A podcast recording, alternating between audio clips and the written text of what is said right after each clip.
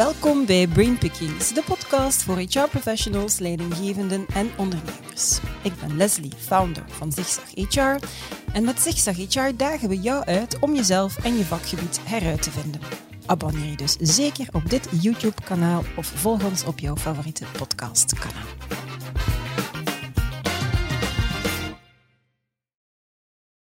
We trappen een open deur in als we zeggen dat de arbeidsmarkt de afgelopen jaren flink is veranderd.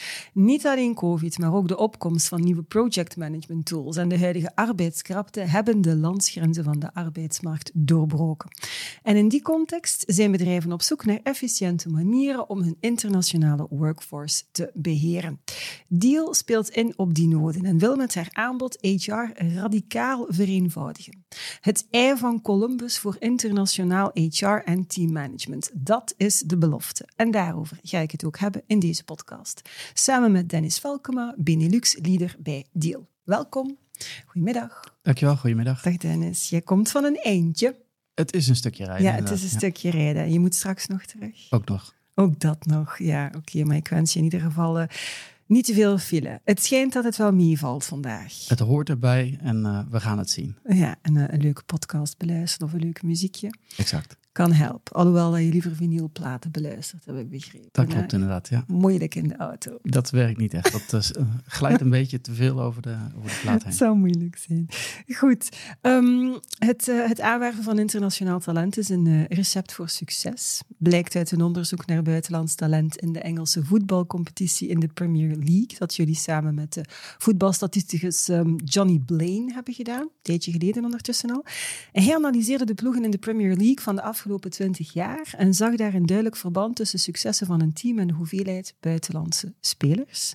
Zo bestaat een team in de Britse topcompetitie de laatste twintig jaar gemiddeld voor 65% uit buitenlanders. Ik ken niks van voetbal, dus ik lees maar. Maar volgens jou kunnen bedrijven wel lessen trekken uit die studie en moeten ze meer inzetten op het aantrekken van wereldwijd talenten. Vertel. Ja, interessant. Het, het, het, was een heel interessant onderzoek. En mijn eerste reactie, ik heb ook niet zoveel met voetbal, mm -hmm. uh, maar mijn eerste reactie was, ja, maar als je de sterspelers uit het buitenland koopt, hè, dan uh, ja. heb je automatisch het winnende team. Um, maar je kunt niet alleen maar sterspelers in een, uh, in een team hebben. Mm -hmm. um, dus als je één laagje dieper kijkt, dan zie je dat het internationalisering juist ook zit op de bankzitters bijvoorbeeld. Beloften mm. uit het buitenland. Uh, jongens die zelfs vanuit het buitenland gehaald zijn toen ze nog heel jong waren en meegegroeid zijn. En die dus qua salarisniveau juist aan de onderkant van die markt zitten. Mm. En dan krijg je in één keer een heel uh, realistisch beeld. En ook een realistisch beeld van hoe zou dat op de werkvloer eruit zien. Um, en um, wat je ziet is dat de, de verschillende culturen, de verschillende werkethos, de verschillende manieren van denken, uh, dat samenbrengen zorgt voor veel meer cohesie in een team. En in een voetbalteam is dat teamgevoel natuurlijk heel sterk. Mm -hmm. uh, in ieder sportteam, maar ik denk dat het in een voetbalteam, zeker als er zoveel uh, spotlights op staan, continu, is dat, is dat van heel erg groot belang. Um, en wat je dus ziet, uh, als je dat verder gaat analyseren, is dat um, over de afgelopen twintig jaar, en ik zeg het even uit mijn hoofd, het is natuurlijk een tijdje geleden, maar het waren er 16 of 17 competities um, waarin de top 4 bestond uit uh, voetbalteams die alle vier de meeste, procentueel de meeste buitenlandse spelers hmm. in het team hadden. Um, hè, dat is bijvoorbeeld Arsenal in de jaren, begin jaren 2000, hè, 2002 tot en met 5 of zo. Manchester United is daar natuurlijk een goed voorbeeld van. En er zitten dus ook best veel junior spelers ja. bij die vanuit, uh, vanuit het buitenland zijn aangetrokken. Um, dus dat is een, een, een, hele interessante om te zien. En, en, en als, je, als je het verder analyseert naar, de, of, of, of kopieert naar de, naar de werkvloer, um, is dat ook precies, denk ik, die, hè, die, die, die, die finesse mm -hmm. die het verschil kan maken. Je kunt kiezen voor een eenheidsworst en dat kan soms heel goed werken, hè, begrijp me niet verkeerd. Um, maar als je uh, ambitieus bent en als je meer internationale ambities hebt, uh, dan is het ook goed om die internationale mengelmoes al snel in je DNA te krijgen. Mm -hmm. Omdat je dan veel makkelijker kunt aanpassen aan andere culturen, andere manieren van werken. En um, vanuit een soort van uh, intrinsieke motivatie ook al heel snel de, de connectie aangaat ja. met de ander. En, uh, en daar zit hem, denk ik, een heel groot deel van het verschil. Oké. Nu, um, Dennis Deal is een, een internationaal payroll- en uh, compliance bedrijf. Eerste HR-leverancier die eigenlijk de wereldwijde aanwerving mogelijk maakt in een alles-in-één platform, hè, waarin elk aspect van beheer van een wereldwijd team vereenvoudigd hè, wordt. Van cultuur, onboarding, lokale payroll, compliance. Nu, jullie bestaan al sinds 2018, maar jullie zijn in België nog niet zo breed bekend. Misschien moet je ons eerst toch wel even duiden van waarom en, en hoe Deal ontstaan is. En dan in tweede instantie, wat maakt hè, die belofte dat jullie HR radicaal kunnen vereenvoudigen? Ja, um, Deal is ontstaan rond 2018, ik denk operationeel ergens in 2019. Mhm. Ehm, en is ontstaan met name vanuit de frustratie van onze twee founders. Twee mhm. mensen die alle twee niet uit de US kwamen, aan MIT studeerden. Vrienden hadden uh, die ook uh, aan MIT studeerden, of niet eens daar studeerden. Uh, maar hele slimme mensen die niet hetzelfde arbeidsperspectief hadden als de, de mensen die in Noord-Amerika vanuit de Noord-Amerikaanse steden uh, uiteindelijk op MIT terechtkwamen. Die hadden vermogende ouders, die hadden een, een invloedrijk uh, netwerk om hen mm. heen. Uh, terwijl andere mensen in de wereld even slim zijn en niet die kansen kregen. Um, vervolgens zijn ze alle twee een bedrijf begonnen en liepen al heel snel tegen de beperking aan dat ze niet de juiste profielen konden vinden in het land waar ze gevestigd waren. Mm-hmm. Maar ze wel kenden uit hun studietijd en wel die mensen konden aanwerven in andere landen. Maar mm-hmm. toen liepen ze tegen wet en regelgeving aan. Um, je moet een entiteit opstarten. Je gaat door een heel consulting traject heen, door een heel uh, accounting traject heen. En nou, je bent zo uh, 50 tot 100.000 euro kwijt en dan heb je dan mhm. niks. Dan heb je alleen maar een entiteit. Uh, en en dat ga je niet doen voor één medewerker. dus vanuit die frustratie is die ontstaan van, god, dat moet beter kunnen. Dat moet anders kunnen. de korte klap was, we beginnen met contractors, freelancers. Um, maar al heel snel kwam daar een concept bij wat jaren geleden door, door de Big Four uh, is bedacht. Uh, employee of record. Mm um, ooit bedacht voor de grote oliemaatschappijen, uh, met name voor nearshoring. En um, dat concept is overgenomen. En eigenlijk was het uitgangspunt van begin af aan, en ik denk dat daar een deel van de golden egg zit. het moet zo makkelijk mogelijk zijn. Mm We willen, je moet het talent kunnen vinden. Het moet voor het talent zo makkelijk mogelijk zijn om te solliciteren. Dat, die, die gedachte bestaat natuurlijk al heel lang. Um, je wil niet een heel cv laten invullen. En hè, dat is echt van, van de jaren tien. Dat is niet mm. meer, uh, niet meer maar van nu. Maar het gebeurt nog wel, hè? Ik, ik weet het, ik weet het. En uh, alles, alles heeft een overgangsperiode nodig. Maar je ziet wel de trend nog steeds van... joh, het moet zo mm. makkelijk mogelijk zijn om te solliciteren. Waarom zou het voor een werkgever dan niet zo makkelijk mogelijk moeten zijn... om iemand aan te nemen? Ja. Dat is een gedachte die centraal staat in het hele platform van Deal. Dat betekent dat de voorkant, de, de, de gebruikerskant... Mm -hmm. zowel voor de medewerker als voor de werkgever, onze klanten, zo simpel mogelijk moet zijn. Dus het moet eigenlijk vanzelfsprekend zijn. En uh, uh, ik heb het wel eens op mijn loved ones getest. En als zij het begrijpen, uh, dan, dan, dan zou een, mm -hmm. een HR-medewerker, een specialist, het zeker moeten begrijpen. En mm -hmm. dat mhm. zien we ook. Um, dus, dus daar zit de gedachte vanuit deal. Um, ja, en als je begint met freelancers en employee of record, dan komt daar heel snel de hele flexibele, flexibele schil in, ja. in beeld. En dan niet heel veel later ook uh, je workforce op de payroll. Mm En dat is waar we nu staan. Um, dus een, een, een platform um, waarbij je je hele workforce kunt overzien, kunt verlonen, in welke valuta dan ook, in welk land ter wereld dan ook. Met uitzondering van uh, hier en daar een land waar een, uh, een embargo op geldt. Mm -hmm. en maar in principe in alle landen van de wereld. Um, dat doen we door middel van ons eigen netwerk, onze eigen entiteiten. Ja, dus wij hebben wel een vestiging in al die landen. Mm -hmm. Wij zijn niet afhankelijk van derde partijen, want je geeft je meest gevoelige uh, HR-proces geef je uit handen. Mhm. Eh, en je wilt niet aan het eind van de maand in de situatie zitten dat je medewerkers niet betaald zijn. Mhm. um, dus wij doen dat volledig in eigen controle. Als je het dan al uit handen geeft, dan weet je in ieder geval dat je het uit handen geeft en het kunt blijven controleren. Ja. Um, dus um, dat is heel goed ingeregeld. Ja, en uh, voor ons is het slechts het begin. Mm uiteindelijk denk ik dat je een situatie zou kunnen creëren waar 70 tot 80 procent van al je HR-processen vanuit één heel vereenvoudigd platform zouden moeten kunnen plat, uh, plaatsvinden. En de complexiteit die mag aan de achterkant zitten. Ja. die, die managen wij wel. Dat is uh, waar je je abonnementsgelden voor betaalt. Mm Oké, okay, ik kan me wel inbeelden, Dennis, dat niet iedereen Employee of Record uh, kent. Misschien moet je dat concept nog een beetje duiden. Ja, Employee of Record is eigenlijk heel erg vergelijkbaar met payroll. Waar payroll, mm. um, het, het, het payrollen heel erg um, gericht is op blue collar. Employee of record is wat, uh, wat complexer. Um, hè, dan heb je met heel veel compliance te maken, onder andere. Um, maar wat het feitelijk inhoudt, als ik het heel erg plat sla, is je hebt aan de ene kant de medewerker. Mm -hmm. Daartussenin zit een organisatie die die medewerker contracteert. Mm -hmm. Dat is deal. En aan de andere kant heb je een opdrachtgever en de medewerkers zijn in projectopdracht bij de opdrachtgever. Mhm. Niet zoals traditioneel detacheren, want dan gaat het om uurtje factuurtje. Dit gaat mhm. om ehm, werkzaamheden volledig voor die opdrachtgever en alleen maar voor die opdrachtgever. Ja. Ehm, wij zorgen voor de verloning, voor het compliance luik, voor alles wat daarmee te maken heeft. Ehm, dus het is een, uh, een, een vereenvoudigde constructie om mensen in het buitenland uh, eh, aan te nemen, aan te zonder werven, dat zonder dat je zelf een entiteit moet hebben. Ja, oké, okay, alright. Um, nu, die zijn uh, sinds kort dus actief in België. Ook Belgische bedrijven zoeken meer een heel uh, over de landsgrenzen, zijn vooral op zoek naar gespecialiseerde IT'ers.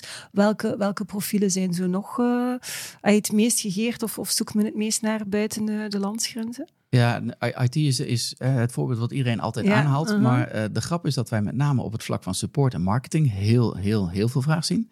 Um, blijkbaar uh, professionals die in de huidige markt heel moeilijk te vinden zijn. Uh, of die een bepaald eisenpakket hebben in de zin van wij willen, uh, wij willen remote werken. We willen mm over naar het nieuwe werken. Wat sowieso een, een, trend is die we veel zien. Ja. Um, dus, dus dat zijn profielen die je meer ziet. Um, steeds meer inside sales profielen. Die mm -hmm. steeds lastiger te vinden zijn. en als laatste de meer hooggeschoolde white-collar eh, medewerkers. Uh, denk aan, aan hoogopgeleide technici die niet per se in een laboratorium staan of in een, in een uh, fabrieksomgeving werkzaam zijn, maar die ik dat mhm. werk ook van huis kunnen. Ah, oké, okay. alright. Maar dus niet zozeer die gespecialiseerde IT'ers. Die ook nog steeds, ja, die ook, ook nog steeds. Ja, maar we hebben het inderdaad altijd over IT als we het daarover spreken. Maar het is dus veel breder, veel uitgebreider dan, uh, dan dat. Nu, jullie hebben eigenlijk alles wat een bedrijf nodig heeft om teams internationaal te schalen. Jullie vereenvoudigen het internationale teammanagement, betalingen en HR, zodanig dat bedrijven effectief sneller mensen kunnen aanwerven, processen kunnen stroomlijnen, altijd compliant te zijn. Dus door die landsgrenzen te elimineren, geven jullie eigenlijk alle bedrijven die daaraan meewerken, die daaraan meedoen liever, wereldwijd toegang tot talenten, zonder dat ze ook maar iets van kopzorgen hebben over administratie. Dat, zo vat ik het samen. Hè? Dus, Maar zo simpel is, het, dan. Ja. Maar echt gewoon. Ja, het is eh, eh, aan de voorkant een aantal klikjes. uh, ja, letterlijk. Ja. Het zijn 18 kliks om een, om een medewerker in het systeem aan te maken. En uh, vervolgens uh, worden de documenten die de medewerker nodig heeft, arbeidsovereenkomst, uh, belastingaangifte, formulieren, dat soort zaken, worden naar, naar hem of haar toegestuurd. dan is het een kwestie van die formulieren invullen, ondertekenen, terugsturen. Dat gaat allemaal geautomatiseerd, dus komt automatisch terug in het platform, inclusief de bankgegevens, dus de, de, de, de, de verwerkingsgegevens voor de, de, de salarisbetaling. Um, de valuta en alles wat daarbij hoort, dan is het een accordering uh, aan, de, aan de opdrachtgever en het, uh, het kan gaan. Ik, ik kan bijna niet geloven. Nee. En dan heb je vervolgens natuurlijk inmiddels zoveel data dat je daar rapportages overheen kunt draaien. Ja. En, en, niet alleen over je eigen workforce, maar ook op basis van uh, AI, geanonimiseerd over de hele wereld. Mm -hmm. wat, wat, wat doen verschillende rollen? Um, hoe ziet een vlootschouw eruit? Wat, eruit? Wat is mijn uh, equal pay ratio? Um, wat is mijn genderratio in de organisatie? Dus je kunt eigenlijk alles waar de meer traditioneel ingestelde organisaties mee worstelen, de nieuwe mhm. wetgeving die eraan zit te komen vanuit de EU. Ja. ja. Eh, eh, op een platform als Deal is het een, uh, een rapportje aanklikken en je hebt het. En, en, dat, is, dat is denk ik waar met name voor de HR-professional de kracht zit. Ja. Um, al heel lang, ik loop natuurlijk al een tijdje rond in deze wereld en al mhm. heel lang zie je die worsteling van hoe kunnen wij net zo makkelijk aan het stuurwiel draaien als dat mhm. bijvoorbeeld een finance collega kan. Ja. Want die hebben met één druk op de knop alle, alle rapportages en alle gegevens. Ja, ja, ja, ja, En dat haal je vanuit deal ook. Dus op het moment dat je wel in die boardmeeting zit en, uh, en, en je krijgt de vraag van, joh, hoe staat het met onze generatie? Ik zal even kijken en je hebt 20 seconden later heb je het antwoord. Ja, ik denk dat veel mensen nu zitten luisteren van, hè? Ja. Oké. Ja, dat, dat was voor mij ook een reden. Uh, de, Waarom dat je, dat je aan boord bent gegaan exact, waarschijnlijk. Ja, want je hebt effectief, je zegt het zelf, je loopt al een tijdje rond in de wereld van HR. Wil je Messi gewerkt, Cornerstone on Demand, Talentsoft. Dus uh, dat is de reden waarom hij zegt, ja, daar wil ik aan, aan meewerken. Maar ze werken ook 100% remote. Hè? Dat is ook een belangrijke reden waarom dat je bent ingestapt hè, in de organisatie. Ja, ik, uh, ik, ik, geloof daar heel erg in. Ik ben, ik ben daar zelf een, uh, een levend voorbeeld van uh, vanwege mijn, mijn thuissituatie. Mm -hmm. Ik mhm. ben vader van een gehandicapte dochter. wij moeten ons leven inrichten, mijn vrouw en ik, om, rondom de zorg voor onze dochter. Ja. Ehm, dat betekent dat als ik een kantoorbaan zou hebben, ehm, ja, dat ik of heel laat op kantoor kom, omdat ik eerst mijn, mijn dochter naar school moet brengen, of nou ja, wat er dan ook maar geregeld moet worden. Uh, en heel veel begrip moet vragen vanuit de organisatie. Mhm. Of in ieder geval de vrijheid moet eisen om dat te kunnen doen. In een remote situatie hoeft het helemaal niet. Um, want je hebt de vrijheid om je dag in te delen zoals die ingedeeld moet worden. En daarmee is thuis in balans. En ik ben ervan overtuigd dat pas als thuis in balans is, kan werk goed zijn. Mhm. En ehm, dat zie ik bij mezelf, maar dat zie ik ook bij heel veel collega's die niet in zo'n situatie zitten. Ehm, ja, ik hoef het persoonlijk als leidinggevende niet te weten als iemand op maandagochtend wat later begint, omdat hij eerst naar de tandarts gaat. Mhm. Ehm, ik hoop dat de tandarts helemaal waar geen pijn doet, maar eh, daar, uh, daar stopt het. Uh, als aan het eind van de dag het werk gedaan is, is het gedaan. Als de output maar goed is. Ja, zeg, en, zijn er, want er zijn steeds meer mensen die effectief zoals, zoals jou zeggen van ik, ik, ik wil ook op die manier werken en ik eis inderdaad dat vertrouwen van mijn werkgever. Um, maar zijn er dan geen nadelen? Want er zijn toch ook heel veel stemmen. Voor elke stem die zegt yes, is er minstens een stem die zegt no way.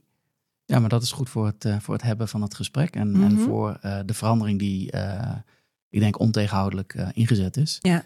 Um, en laten we wel wezen, de pandemie heeft, heeft dit een, zet, uh, een enorme zet gegeven en het is veel sneller gegaan. Maar de, de uh, verandering was al ingezet voordat de pandemie begon. Mm -hmm. En dat vergeten mensen nog wel eens. Hè? Al, yeah. al, voor de pandemie zag je steeds meer uh, satellite yeah. organizations. En zag je steeds meer remote teams ontstaan. En dan was er nog vaak wel een clustering van een aantal medewerkers in een bepaalde regio. En zelfs dat wordt nu losgelaten. Um, de, de nieuwe workforce, mensen die nu sinds een jaar of vijf tot tien op de arbeidsmarkt zijn, um, zijn allemaal aan de ene kant heel ambitieuze mensen, maar ook mensen die het maximale uit hun leven willen halen voordat ze een gezin stichten enzovoort. Dus dat zijn de digital nomads en noem het maar. Um, ja, het is gewoon een vraag vanuit de arbeidsmarkt. En als werkgever kun je daar je ogen niet meer voor sluiten. Mm -hmm. dus uh, we, we, zien het gebeuren, we zien het aan alle kanten.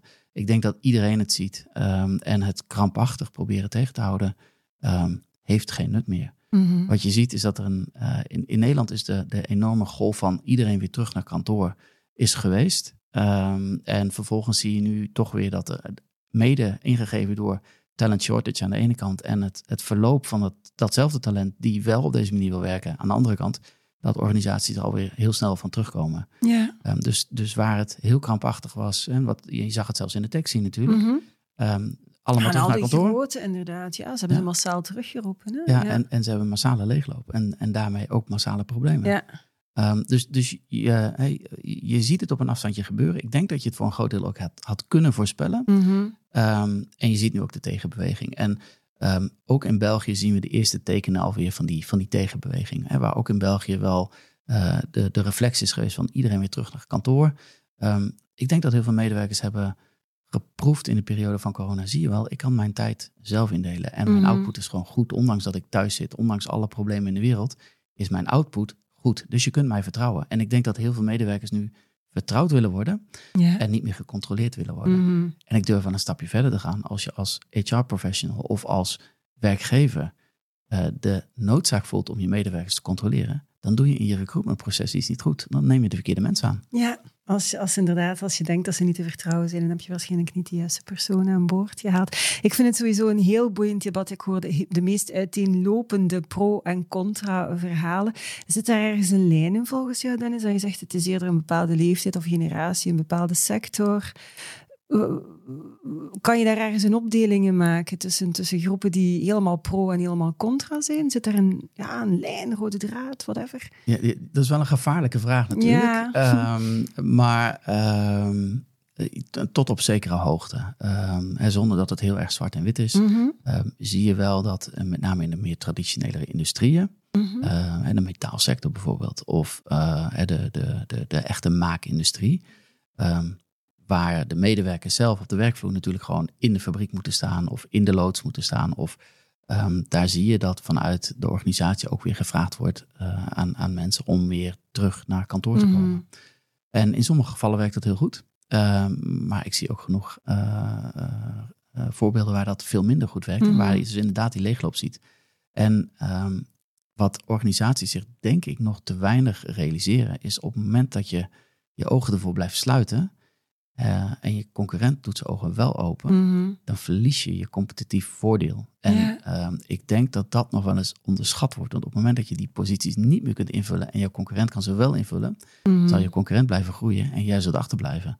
En dat die, die verschuiving in omzet, in, ehm, in ehm, eh, innovatie, in nou, dat soort zaken, eh, die gaat nu plaatsvinden. En die Ja. zullen, als we over twee jaar hier weer zitten, dan zullen we die heel nadrukkelijk zien. Zeker met nieuwe eh, innovaties als AI en alles wat langzaam maar zeker ook naar die traditionele industrieën schuift.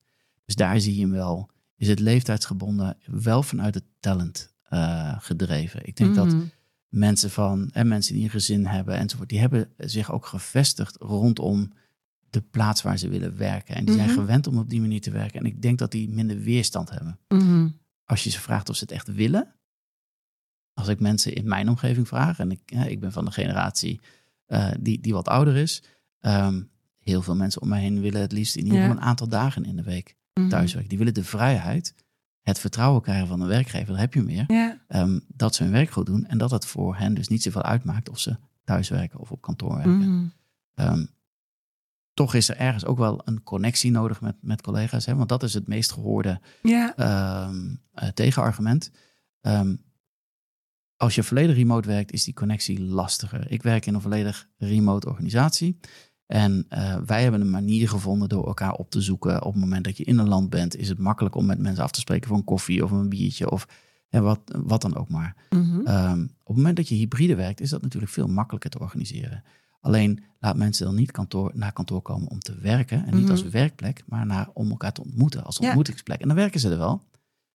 Maar dan is het doel anders, maar de Mhm. uitkomst is beter. Ja, oké. Dat is inderdaad. Want effectief kon die connectie of het verliezen van connectie is, is eh, het meest grote argument. Ook productiviteit. Maar dat gaan we natuurlijk moeten kunnen aantonen met cijfers. Eh, is het zo dat teams die volledig remote werken dan minder productief in totaliteit zijn? Ik heb het dan niet op individueel niveau, maar als team.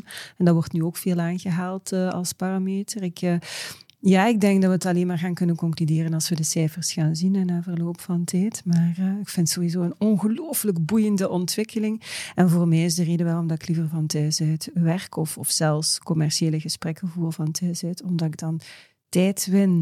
Dat is het enige dat we niet kunnen bijmaken of, of bijkopen. Hè. Je bent nu naar hier moeten rijden. Dat is tijd dat je kwijt bent, waarvoor dat ik jou ongelooflijk dankbaar ben. Want dat is iets... ja, ik, ik vind, voor mij is dat eh, de grootste hurdle, om niet naar kantoor te moeten gaan als ik in loondienst of zo zou werken. Ben ik alle dagen een halve dag kwijt. Ja, en, en bedenk eens als, als, eh, vanuit het perspectief van een werkgever. Stel dat iemand elke dag een uur heen en een uur terug op de ring van Brussel stilstaat. Uh, en in plaats van dat uur heen en dat uur terug zit die persoon thuis. En één uur stopt die persoon in zijn gezin en het andere uur terug Ja. in werk. Dan heb je een hoop winst als werkgever en een hoop winst als, als individu. Ja, zeker. Zeker. Nu, leiding geven aan remote workers is, eh, is natuurlijk niet zo evident. Ehm, zeker niet, ik kan me inbeelden als jullie het nooit anders gedaan hebben, dan, dan, dan ga je daar waarschijnlijk ook rekening mee houden bij het aantrekken of promoten van, van eh, een, ehm, een leidinggevende. Maar welke tip kan je geven aan mensen die, die erin gerold zijn hè, door corona? Eh, welke tips geef je graag aan leidinggevenden? Ehm, met een remote of misschien zelfs nog moeilijker met een hybride workforce? De belangrijkste, de, allerbelangrijkste is, ehm, ga, stap af van het controlerend leiderschap. Mhm. en stap over naar dienend leiderschap. En laat zien, geef het goede voorbeeld, hè, dat het gebruiken van de moderne tools eh, de samenwerking ook kunnen verbeteren, Mhm. intensiveren ten opzichte van hoe het eerder was. Ehm, dus dat is een hele belangrijke. Ehm, wat we in de periode van corona niet konden, vanwege de tijdsdruk, hè, we moesten in één keer naar huis, ehm, is een gedegen inwerkprogramma Mhm. ook op die nieuwe tools. Hoe werkt dat nou? Wat Ja. verwacht je dan ervan? En de grap is dat met name de managers daar de meeste moeite mee hebben. De mensen op de werkvloer, die weten het al of ze leren het heel snel. Want die zitten toch in een nieuwe rol. En die zitten toch in een rol van ehm, hoe werkt het in deze situatie? In, in hun onboarding. en ze vragen het aan hun collega's. Want die durven zich kwetsbaarder op te stellen. Mhm. En ik denk dat daar eh, als, als leidinggevende, zeker in een, in een remote omgeving, ehm, als je daar het voorbeeld in geeft van ik durf kwetsbaar te zijn, ik durf Mhm. ook die vraag te stellen. ehm, en ik laat zien dat we deze tools gebruiken en mensen daar ook in motiveert. ehm, ja, dan, dan is dat issue van productiviteit en dan is dat issue van samenwerken is een veel kleiner issue. En niet anders dan in een kantooromgeving. Uh, en datzelfde geldt voor hybride werken. Wat ik interessant vind aan het hybride werken, zeker als ik, als ik uh, organisaties spreek die daar nog in geloven. En ik mhm. zeg niet dat het verkeerd is, begrijp me niet, uh, begrijp me niet verkeerd. Um, maar um, de gesprekken bij het koffieapparaat op kantoor, die gaan altijd over werk. Mm Gaan altijd over dat project of over die deadline of over de klant waar nog iets voor gedaan moet worden. Of, uh, terwijl de gesprekken remote, de eerste vraag is altijd, hoe gaat het met je? Mhm. Eh, eh, hoe is het vandaag? Waar bel je vandaan? hey, ik zie je kat lopen. Uh, je dochter vraagt volgens mij, je moet er even naartoe. dus er is veel meer, ondanks dat er veel meer afstand is, is er veel meer persoonlijke connectie. Hmm. En dat vind ik een hele interessante. Er is oprechte interesse in elkaar, doordat je op afstand zit en toch probeert, en dat is waarschijnlijk geprikkeld door de nieuwsgierigheid van de mensen, mhm. je ziet letterlijk een klein beetje van het leven van de ander. Ja, en je bent oprecht inderdaad nieuwsgierig van, wat is dat daar? Ja, waar dat in het begin dacht ik van, we moeten het intentioneel laten gebeuren, het, het, het contact zoeken met elkaar. Maar je hebt gelijk, die gesprekken aan de koffiemachine gaan bijna altijd over het werk. Ja, zei dat er echt heel nauwe collega's zijn. Nou ja, dan zijn het al bijna vrienden. Ja, ik vind een heel terechte opmerkingen. Ja, effectief steeds meer mensen die... Het, het, is, het is of remote of op kantoor, maar de helft thuis en de helft op kantoor vind ik bijzonder. Ja, het kan. Uitdagend. Het, het, kan. Ehm, maar nogmaals, laat mensen elkaar dan ontmoeten op kantoor in plaats van dat ze daar moeten komen werken. Moeten komen werken, zeker. Goed. Mooi. All right. Ik denk dat we daar uh, deze podcast mee kunnen, uh, mee kunnen afsluiten. Een heel uh, interessant gesprek. Ik wens jullie ook nog heel veel succes bij de verdere verovering van België, als ik het zo mag zeggen. Maar als mensen goed geluisterd hebben, ik zou wel weten wat ik zou doen, want je hebt hier wel de, een heel mooie situatie geschetst waar veel mensen volgens mij al heel lang zitten op te wachten in ja. dit jaar. Dus uh, dankjewel. Dankjewel. Dankjewel ook aan jullie om te kijken of om te luisteren. Vond je deze podcast interessant? Vertel dat dan natuurlijk aan zoveel mogelijk mensen verder. En heb je honger naar meer? Weet dan dat er nog heel veel afleveringen te bekijken of te beluisteren zijn op ons YouTube-kanaal of via jouw favoriete podcast-app. En het allerbelangrijkste, it's a great time to be in HR. Tot de volgende!